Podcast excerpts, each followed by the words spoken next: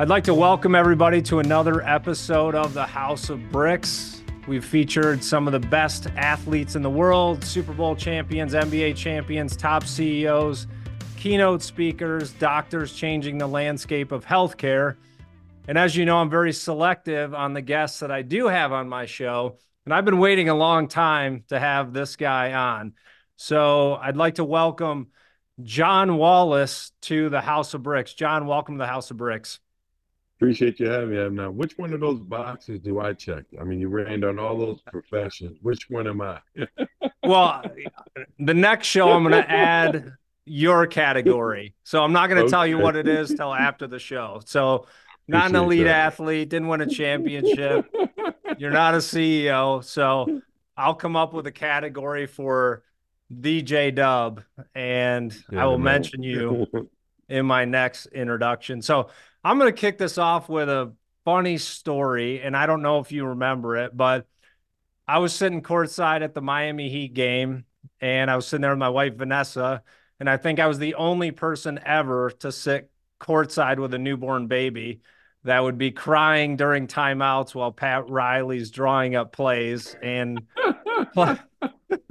playing with Dwyane Dwyane Wade's watch when he was injured, sitting on the bench next to me. So you said something that was I, I still make jokes about it to this day, and I won't mention who, but you looked over me and you're like, that guy's breath smells so bad it makes me want to chew gum. And so I, I, don't know if you remember that or not, but like I yeah, literally I remember it. was barreled over laughing and I still joke about it. And we're talking 17 years ago and it's still one of the funniest things I've heard today. So, oh, man, it was like 20 years ago. Adam. Yeah, we're a long time ago, man. We're in 2024. It's 20 years ago. Wow. Now I feel even older. But uh, no, you're an amazing guy. I appreciate staying connected with me, the random white guy that sat courtside at the, the Miami Heat game at 23 years old. And it was great. There's a bunch of connections, Adam, because you played ball in Rochester aside from being a season ticket holder with the Heat, and during those days, you know, we I didn't I wasn't playing as much. So I, I was actually sitting there going back and forth with you, talking more more so than actually playing at that time. So we were we we'd have like whole conversations. yeah, I don't even know what the score of the game was. You know, we are just ripping it up. So no uh. Had some really good times there, but uh, no, I mean you're great great person, had a great career, continued to have some success after basketball. But tell us a little bit about your upbringing, being an athlete. Tell us your story. Well, for me, um, from Rochester, New York, right now, honestly, we got like five guys in NBA. So I, I'd venture and say we're the best city in the United States for basketball per capita. So uh, I'd be willing to bet that against anyone. But um, we're we Hold on a second. Oh, whoa. Okay, there's only like 40 people in Rochester. So if three people make it, percentage wise, you are. But I'm from Detroit, man. We're producing real ballers from there. Hey, what are you talking about? A real baller? Anyone that makes to the NBA is a real baller, right? Okay. All right. I'll so give you that. Yeah, yeah. So with that being said, my statement holds true. Okay. But back to what I was talking about. Being from Rochester, New York, it, you, you come up with a, you're brought up with this chip on your shoulder because all the, especially back then when I was coming up, all the notoriety and all the uh, praise and everything went to the New York City players. So when we had a chance to play against them, we always destroyed them. You know, the, the New York, during my era, you know, 91, 92, we owned New York State. Nine, even even in '90 because we had a really good team in '90 too, with Rick Brunson, Lazarus Sims, Art Long, myself, and Willie Cauley. We only had five players in that team. Three of us made it to the NBA from that one AAU team with our coach Mickey Walker. Um, so that that was my start, and I didn't start basketball till eighth grade. And up to that point, I was all about boxing and football. And I, I sucked when I first started, man. It was frustrating because I was pretty big. but guys who, you know, kids who were smaller than me were able to beat me, and it was very frustrating. So, um, right from like when I started in eighth grade, I just didn't want to get in trouble. I was have you know doing some mischievous things and you know one foot into having some fun and hanging out with your friends, and one foot into playing basketball. Just got out of, got out of a stolen car. My cousin and my really good friend got caught that night. I didn't, and that just that made me pour everything I had into basketball. So I was working out literally ten hours a day, and it's hard for people to comprehend that or or understand that.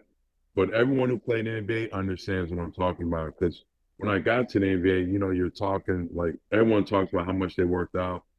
It's pretty much a common denominator. Everyone was working out 10 hours a day. Like it, it was you weren't doing anything special. Um, you know, that's for all the guys who made it that far, that's what they were doing. All day, every day, no days off. And uh it, it was you know, it was, it was, sort of like the Outliers book talking about mastering your your, your craft. It takes ten thousand hours. When you're putting in that many hours, as a kid, you don't realize it, but you're you're mastering your craft. You're you're putting in that work to become a master or, or the best at your at your uh, one of your in, in your field.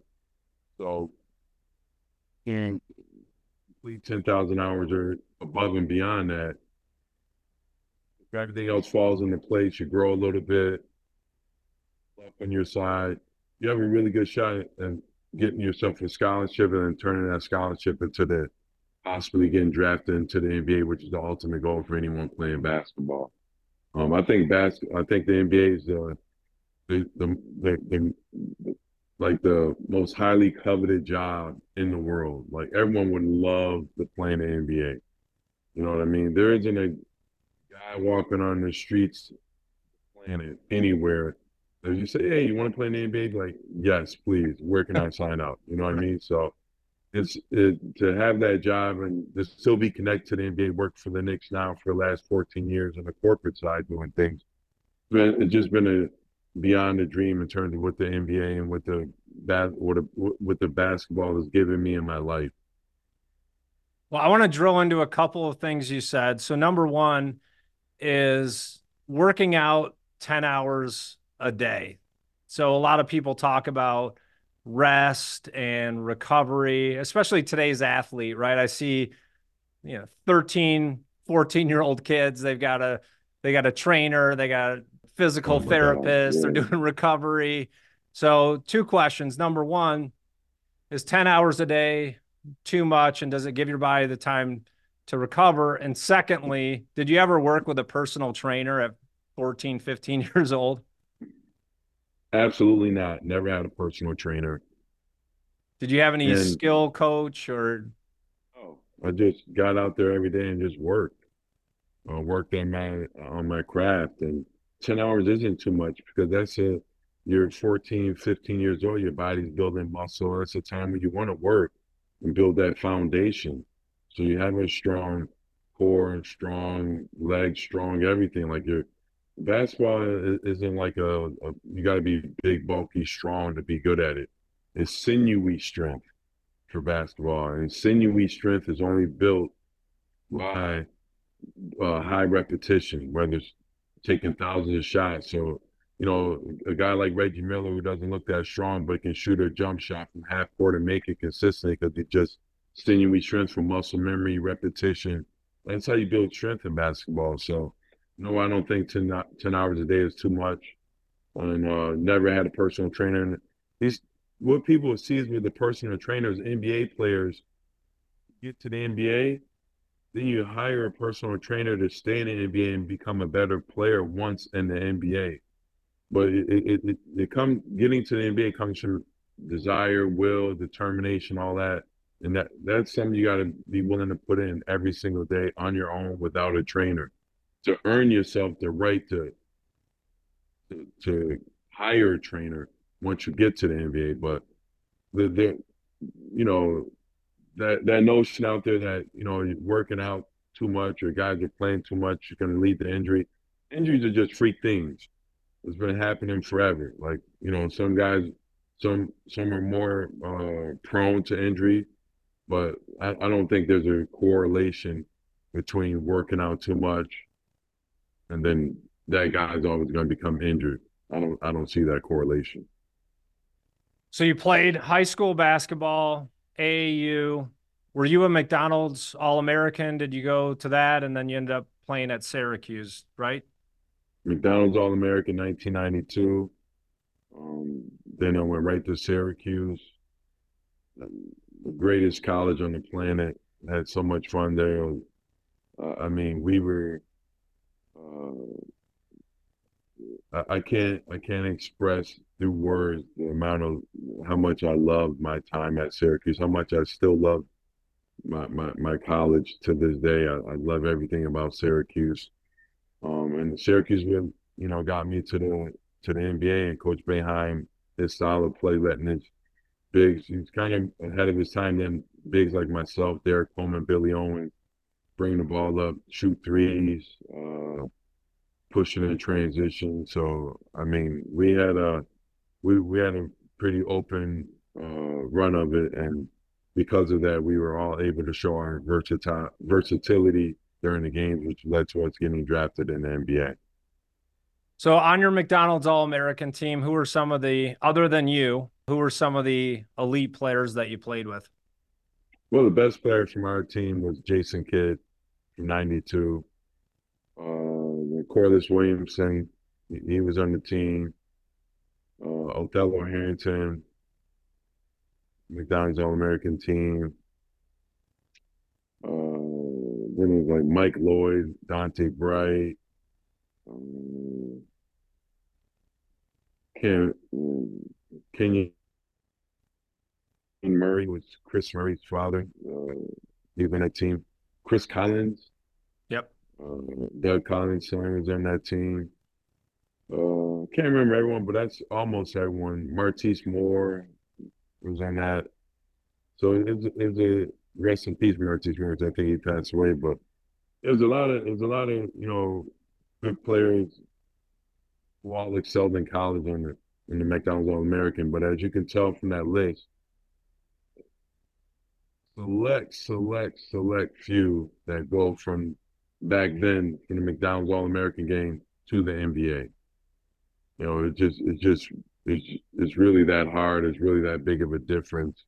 It's really you know step up in competition and the level of play is just uh, almost insurmountable for most guys, except for the guys who are able to conquer it. And what made they're obviously all talented, right? Every everyone that makes it to the the the road just gets more narrow as you progress in in whatever profession when you're trying to reach the top. What separates the guys that make it from the guys that don't? Because there's a lot of guys that have the talent and the athleticism to be in the NBA what is it that makes the guys that make it make it and the ones that don't don't it's really simple adam and you know this from because you're you're you're a successful businessman work ethic really yeah. that simple the guys who love to work come to come to work every day, work out hard during the off season, really put in that extra work, watching film, taking care of their body, eating right, all that good stuff. Like the guys who do that, those are the guys who have a longer career. When you when you see a guy who's super talented and he only lasts two or three years in the NBA, he didn't love working. Uh, I don't need to know I, I don't have to know that person. I just know if, if, if that's the case, that's probably what it was. He didn't love work. He didn't love the game. You got to love it because it's hard. Yeah, it becomes life ever.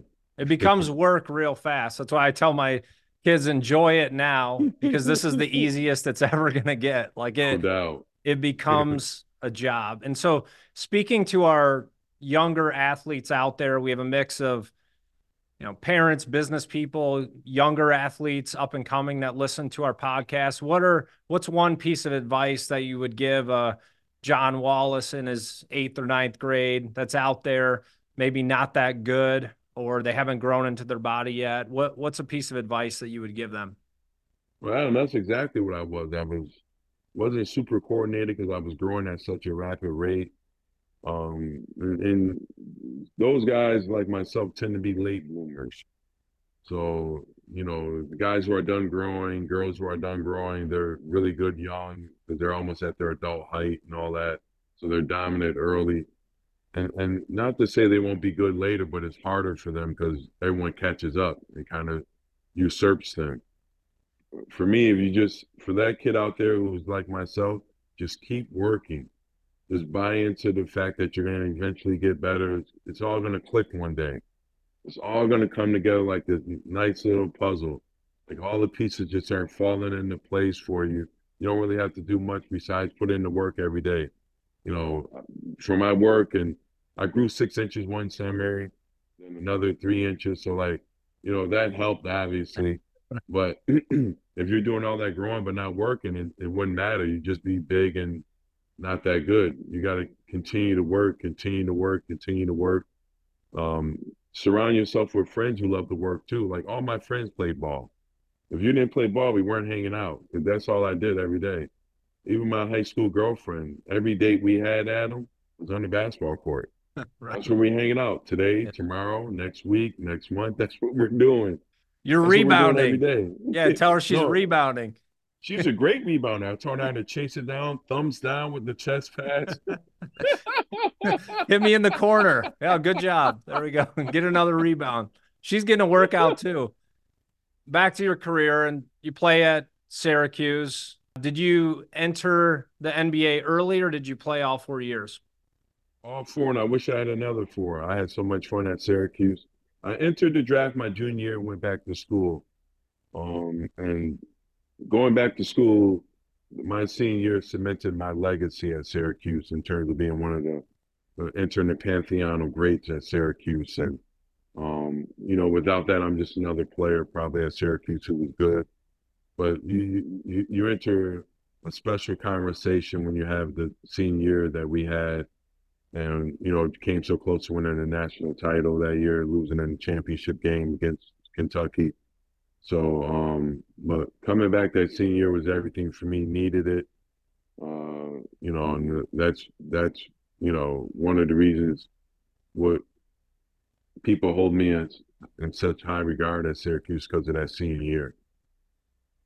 So, in addition to my podcast, I also started a business advisory company where we're helping businesses build a strong foundation, just like you talked about in your athletic career every business needs a strong foundation. You have to do the right things consistently over time to make a big impact. Success is not an epiphany. It's something that no is from consistent hard work and then ultimately you reach your goal. How important is coaching in the success of a player? You look at the NBA, you've got the greatest players in the world. Why on earth would they need a coach to tell them what to do? Well, because those coaches, you know, you got 30 NBA coaches. Those are the, the 30 best coaches on the planet. The NBA is the highest level you can uh, achieve. So it's got the best players, the best coaches, those guys who put in the work. Because it, it, it, always goes back to the work you're putting in. You know, I was around Hall of Fame coaches. They all put in the work. They all loved it. Um, for for any player who thinks he doesn't need coaching, that player would get out coached by a better coach just just because he's a better player doesn't doesn't really mean anything. You know, good coaches are, are the difference in the game sometimes. Obviously, great players make the plays, but once you're when you're a really good coach, you know how to put those players in a position to succeed as much as possible. You know, that's that's a coach's that's your job. It's not like you're gonna play, all right. You're gonna make someone play as good as LeBron or Jordan or Kobe or any of those great players but if you put those guys in a position to succeed more times than fail, then the team's going to be successful. You know, so you got to know your personnel, and once you really know your personnel, put them in positions to flourish and, and, and succeed. And if, if you're able to do that, then you are a really good coach. Sometimes it's managing egos. Sometimes it's you know you're uh, you, you got to have a great memory, you, you, know, whatever it may be for being a coach. Like there's all these different facets of being a coach. Some some coaches are better at X's and O's. Some got some coaches are better at in-game management. Some coach better with pregame and having a great game plan. And if you stick to it, you'll win. There's all kinds of coaches, you know what I mean? But the, the coaches who are all successful all really put in the extra work. And do you think that it should apply to business as well? If you're an entrepreneur starting a business, why not get a coach or an advisor to help keep you accountable and disciplined and give you a roadmap or blueprints on how to be successful? Absolutely. I mean, uh, just because you're, you know, in a position to run a company or you know take over a company doesn't mean you're you could do it all by yourself. And the best coaches and the best leaders are, are able to hire people or put people around them that make them better and make the company better as a whole, to make the whole team better as a whole. You know, so that definitely some coaching. That's it's it's coaching without coaching, like the the CEO, the co-CEO, the assistant manager, the pre- like all those people you put in place. If they all do their job the way you you need them to, then the company or the team or whatever you want to call it will will be successful because you put the right people in place.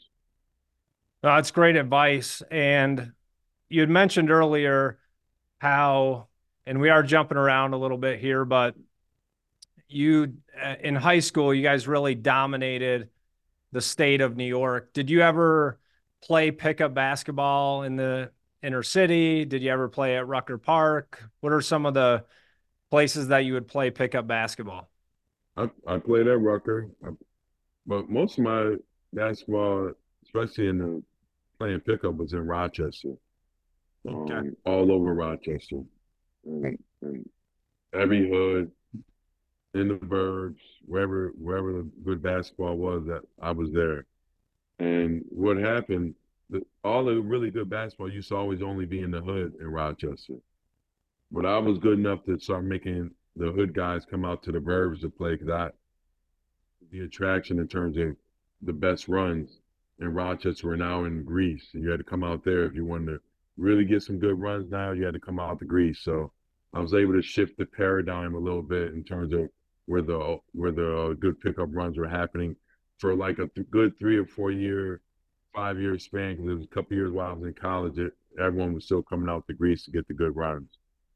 Well, it's funny you say that. So I grew up in Birmingham, Michigan, which is a suburb of Detroit, and I I unfortunately was not good enough to get people to come to me. so I would go down to Saint Cecilia oh, and oh, wow. It was crazy. This was like before cell phone. So imagine a six foot white guy getting dropped off at St. Cecilia. I learned more about myself and just how to be in that environment. I I'm just talking. I was the only white guy within a 10 mile radius, but my parents just would drop me off and they'd say, "Hey, don't get killed," and uh, I'll, I'll I'll pick you up at nine o'clock. Just don't get killed. And I remember being in there and Glen Rice was there and some other guys. And I would spot up in the corner and I buried two threes in a row. And I was giving the guy the business on the way down and on the way back to play defense. And so he had the ball and he just dribbled and punched me in the face.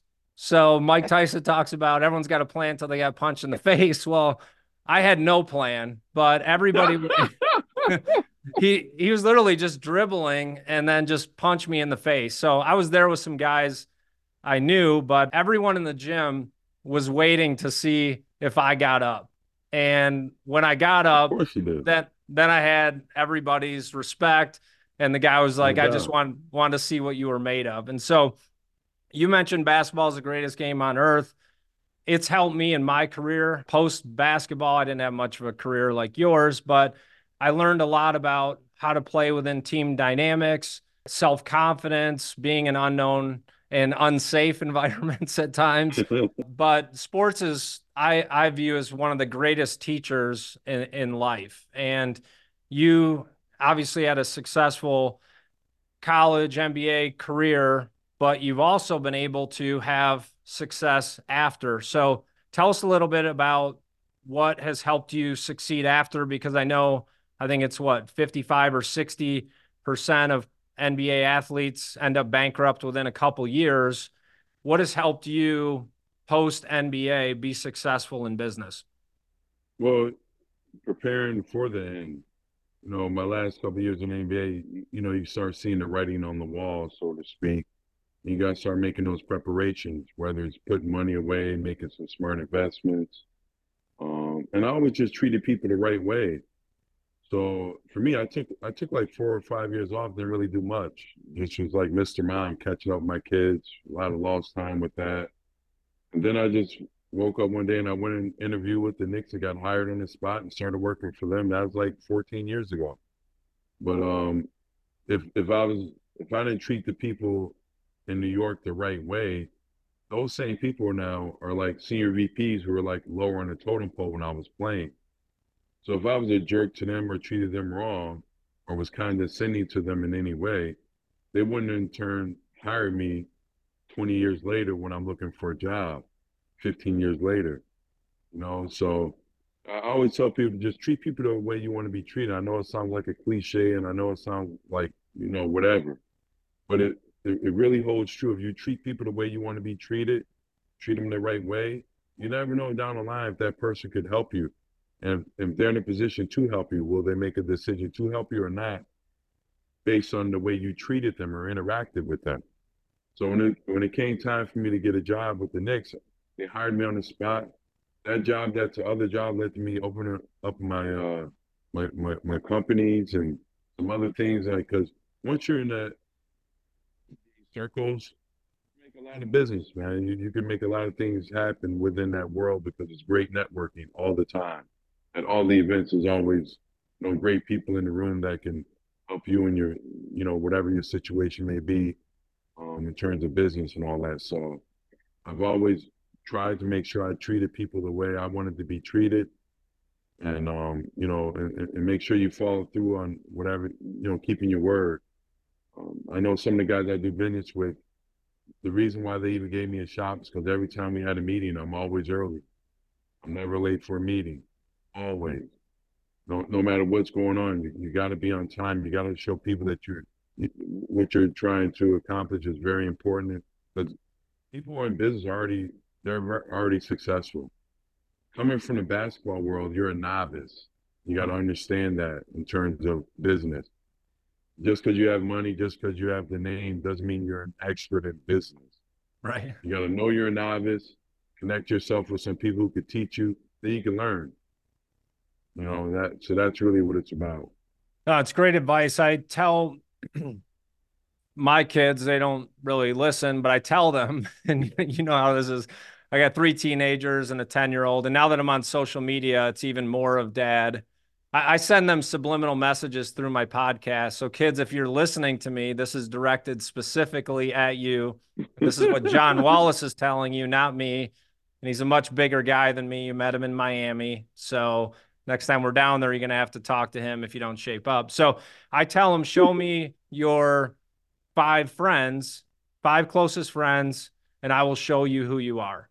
So who no you're doubt. hanging out with is who you're going to become, and the people that are mentoring you.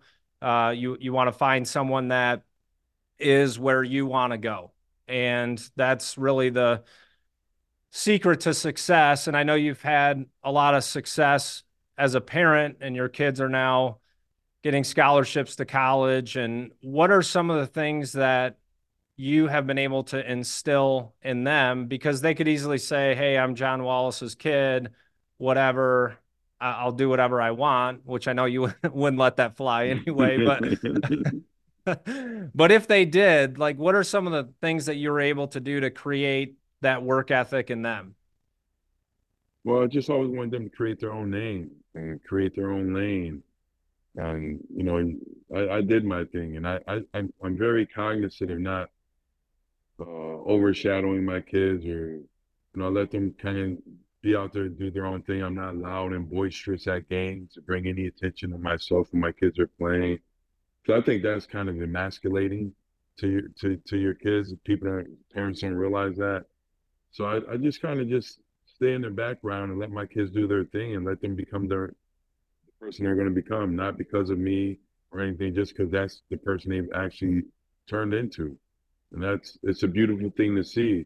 As you know, with different kids, your kids are all a little bit different, you know, and it's it's it's it's great to watch them blossom into the you know the person that you kind of nurtured from such a young you know birth basically and nurturing them up till they're uh, ready to leave the house or kind of leave the house and come back to the house whatever you want to call it but right.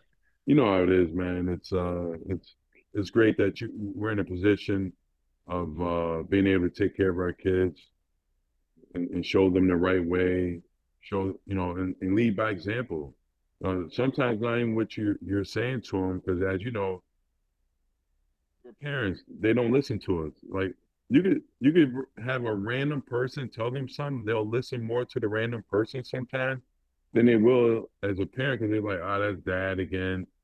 Got to tune, you know, they that they're just saying, oh, it's dad again. Uh, you know, almost tuning you out, and they don't realize nobody on this planet wants them to succeed more than we do. No right. One.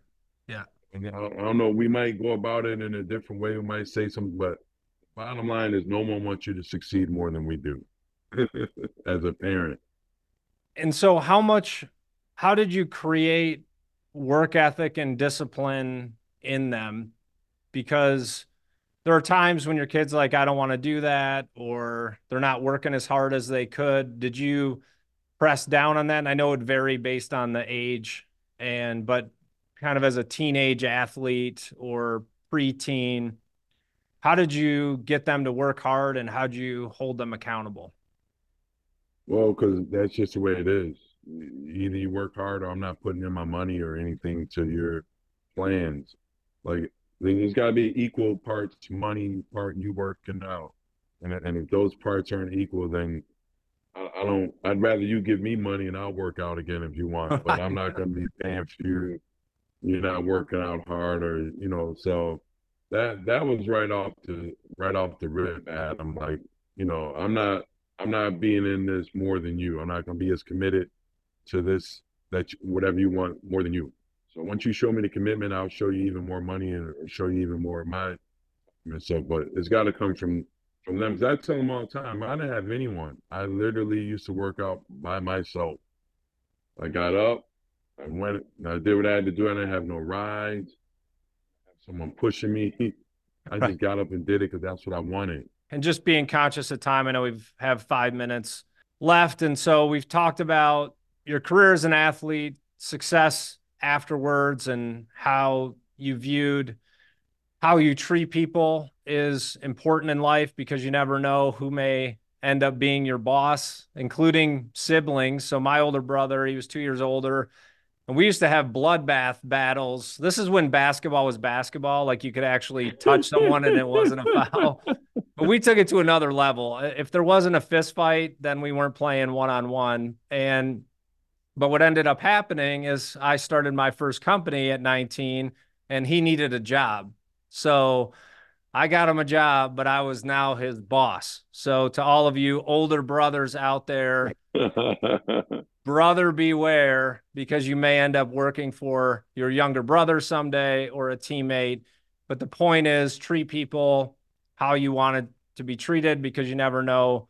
Life is very circular, how things will come back at you. And as we wrap up here, first of all, I appreciate you being on the show. You're a friend now for 20 years, which I cannot yeah, believe. Crazy, and I'm looking forward to staying connected with you. So, any closing thoughts out there for up and coming athletes, or even part of my business is now venturing into working with professional athletes to do what you did because you're one of the few that saw the writing on the wall of starting to put money away and you need someone independent because a lot of guys, your financial advisor, he may be putting five dollars in your pocket and three in his own, or your attorney yep. or your accountant, and then all of a sudden one day you realize you don't have anything left. But any advice you have for professional athletes out there or up and coming athletes that you want to share as we wrap up? Well, in terms of finances, you're you're smart enough to handle your own. It's really simple math. So take take out a day or two each month in your own bills, manage your own account, That way you'll know exactly where the money's going all the time. And if you're going into business, make sure you're going into business with someone who's smarter than you and has just as much or if not more money than you. Uh, you want someone to have skin in the game. So you don't want to be uh, the sole financer of any business deals. It, it, just doesn't make sense. Um, and and a deal that's too good to be true is normally too good to be true for a reason. So run away. yeah, exactly. It's always like that. It is too good. That's why it's not going to work, and you're about to get the the three card Monty New York City style, right? Which which card is away. it? So I did get hustled by that one time. I had just made a bunch of money and I was walking through I think Tribeca or something and they had the three card Monty stand set up and I was watching it and I was like, "Oh man, I got this." And then 100 bucks later in about 10 seconds, I lost $100. And then I stood and watched and I saw all the guys were working together. So I saw the guy before me winning, but he was in on it. So I got hustled, but you learn a lot in the streets way no more doubt. Than, way more than you do in a book. And I mean, they had to look at me like, "Oh, we got this guy, right? Here comes this, you know, random guy, you know, nice watch." Like they they were probably lighting up like a they, Christmas they, tree. They, they, got you because you're confident. That's you're like, right. No way, no way. I'm not. I'm, I, I see this card. You're watching. You're watching. Like, oh, this is easy. What they did was they would just slam down the first card. They slipped the. There's like a thing. They take their finger and as they slam the card down, they slip that card, the card on top, and they slip it over. think it's the card on the bottom, but it's actually the card on top. So that that you know, I know the whole Monty thing. Yeah, I, I see I, that. that. Where were you 20 years ago? I'd have another hundred bucks in my pocket. so. Oh, you mean a hundred you gave me from the game we bet? that was that you. That was yours. I gave back to you though. Yeah, yeah. So yes, I got hustled in three card Monty, and uh, that's that's it. So we'll wrap up. So, John, I want to thank you for being on the House of Bricks podcast. Again, you're a lifelong friend. I respect everything you've accomplished and uh, as an athlete, as a, in business, and most importantly, as a father. You're a great dad. Seeing your kids succeed makes me happy, and uh, it's inspiring for my kids as well. So, if we could just, as we close, you just say uh, one thing you respect about me and about being on the House of Bricks and how you've used life's experiences for you to accomplish the amazing. So just fire it off. What I respect most about you, Adam, is the fact that you were a successful businessman. You had no need or whatever to to play basketball, but you chose to go and play basketball up in Rochester for the Rochester Razor Sharks back in the day just to fulfill a lifelong dream of being a, ba- a pro basketball player, and you did that at an age like where it wasn't ideal, at a time when you really didn't need to. You're, I'm sure your wife was like, "Wait, what are you doing? We got young kids." You're like, "Yeah, but we're gonna move to Rochester, New York." She's like, "Wait, I don't know about me moving to Rochester, New York," yeah. but you went and fulfilled that dream. So I've always that's always stuck out about me uh, about you to me, man, because like you're a successful guy. You had no like you could have just said, you know what, forget that. But you you went and ch- chased your dream, and chasing your dream and fulfilling that is everything. You did both, so I I respect you to the forever for that, man. Seriously. At 32 years old, I hadn't played in a decade, so imagine getting out there and doing that. But Rochester is a great city. I loved being there. The Razor Sharks, great organization, and it was a lifelong dream fulfilled, but I have many, many more that I'm pursuing now and inspiring other entrepreneurs and business people and parents how to make the most of life. So, John Wallace, thank you for being a guest on the House of Bricks, and I will see you soon in New York City. All right, Adam. See you thank later, you. my brother. Peace.